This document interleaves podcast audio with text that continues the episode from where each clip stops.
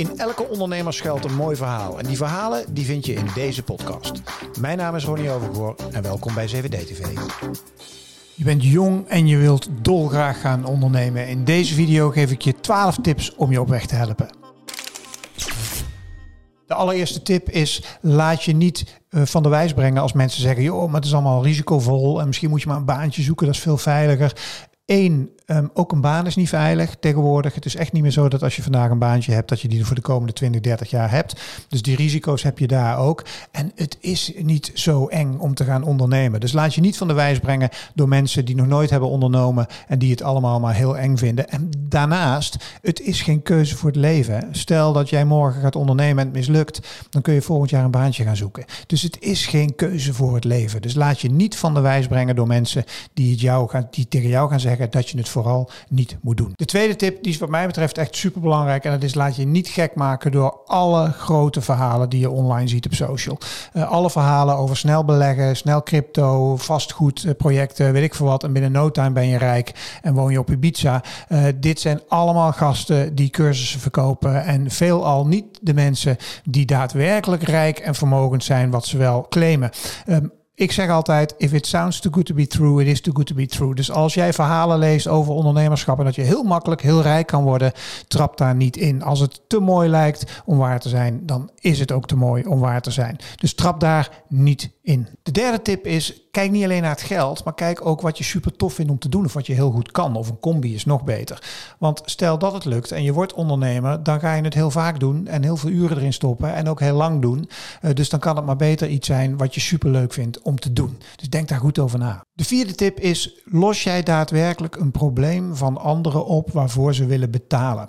Dat is denk ik de hamvraag voor veel van de ondernemers. Wil jij succesvol worden, dan moet je echt een probleem van anderen oplossen. Want als een ander een probleem heeft en die wil betalen zodat dat probleem verdwijnt, dan heb je iets te pakken. Dus Kijk of je met je onderneming iets kan doen voor anderen, waarmee voor die anderen een probleem wordt opgelost. En misschien nog wel belangrijker, deze tip. Ehm, je kan blijven nadenken en blijven plannen maken, maar uiteindelijk gaat ondernemen over maar één ding en dat is facturen kunnen sturen. Want zonder facturen heb je geen omzet. Dus het beste is eigenlijk dat als jij zover bent, dat, en dan kun je plannen maken wat je wil en weet ik veel wat allemaal, maar zodra je facturen kan sturen en dan niet alleen maar naar, naar je familie of naar vrienden of naar andere mensen in je buurt, maar naar vreemden. Het moment dat jij daadwerkelijk facturen kan sturen, dan heb je iets te pakken. Dus eigenlijk is dat de hoogste prio. Zorg dat je iets hebt waarvoor vreemden willen betalen. Als je dat te pakken hebt en je kan daadwerkelijk facturen sturen, dan is de eerste stap gezet. En als het gaat om geld en facturen sturen en omzet draaien, maak even op een bierveeltje een berekening. Ik, ik ontmoet nog te veel ondernemers en als ik dan even doorvraag, dan is de business case gewoon niet kloppend.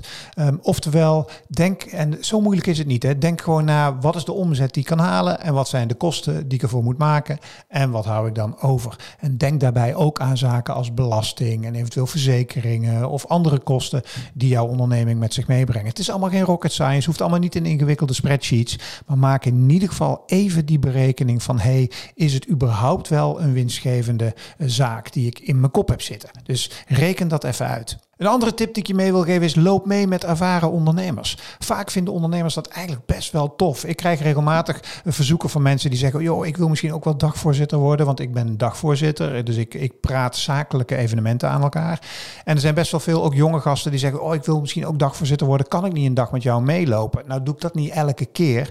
Maar zo nu en dan, dan kies ik iemand uit en die loopt dan een dag met mij mee. Dat is natuurlijk super tof. Dus stel dat jij in weet ik veel wat voor een wereld wil gaan ondernemen. Kijk naar de wat grotere ondernemers in die sector. Stuur ze een mailtje en een berichtje of stuur ze een appje en vraag of je gewoon een dag mee kan lopen. Daar kun je super veel van leren. En ben niet bang om dat te doen, hè, want heel veel ondernemers die werken daar super graag aan mee.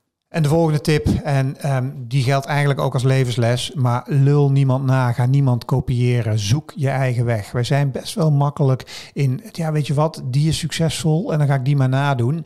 Um, echte succesvolle ondernemers zijn geen kopie van iemand anders, maar die zijn een origineel van zichzelf. Dus zorg echt dat je je eigen ding doet, dat je in de spiegel kijkt en denkt van, hé, hey, wat vind ik nou tof, wat wil ik gaan doen en zoek je eigen weg daarin. Ga niemand nadoen.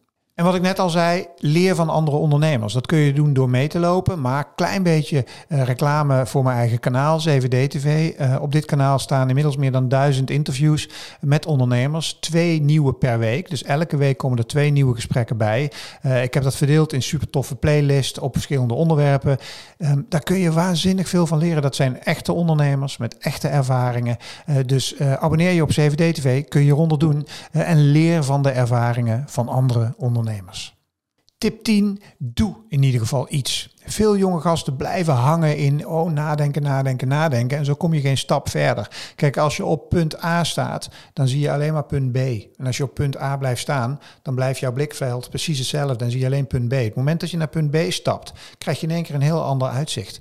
Uh, dus dan gebeuren er weer nieuwe dingen. Oftewel, zet stappen. Als je er niet meteen uitkomt met je onderneming, maar je kan wel tijdelijk een leuk baantje kiezen, uh, doe dat dan. Uh, dus wat dat betreft, als er maar beweging in zit, doe dingen. Zet stappen. Zijn we alweer toe aan tip 11 en dat is um, zoek niet te lang naar iets unieks. Heel veel jonge gasten die willen per se iets uitvogelen wat er nog niet is. Um, er is heel veel, is er al lang. En um, sterker nog, je kan een kroeg beginnen in Amsterdam. Er zijn er, weet ik veel, een paar duizend van waarschijnlijk. Maar ook jij kan morgen een kroeg beginnen die supergoed gaat draaien. Alleen maar door het beter te doen of anders te doen.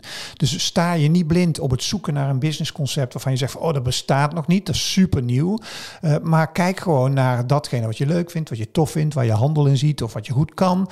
En wat je beter en anders kan doen dan je concurrenten. En de laatste tip die ik je mee wil geven is, duik niet meteen in ingewikkelde aandeelhouderstructuren. Ik ontmoet te veel gasten die met elkaar een onderneming beginnen, meteen een BV oprichten. En uh, we, we, beginnen met z'n drieën en alle drie 30% of 33%. En dan zijn we samen aandeelhouder. En dan blijkt het na een half jaar niet te werken. En de ene wil door en de andere niet. Er is een hoop gezeik.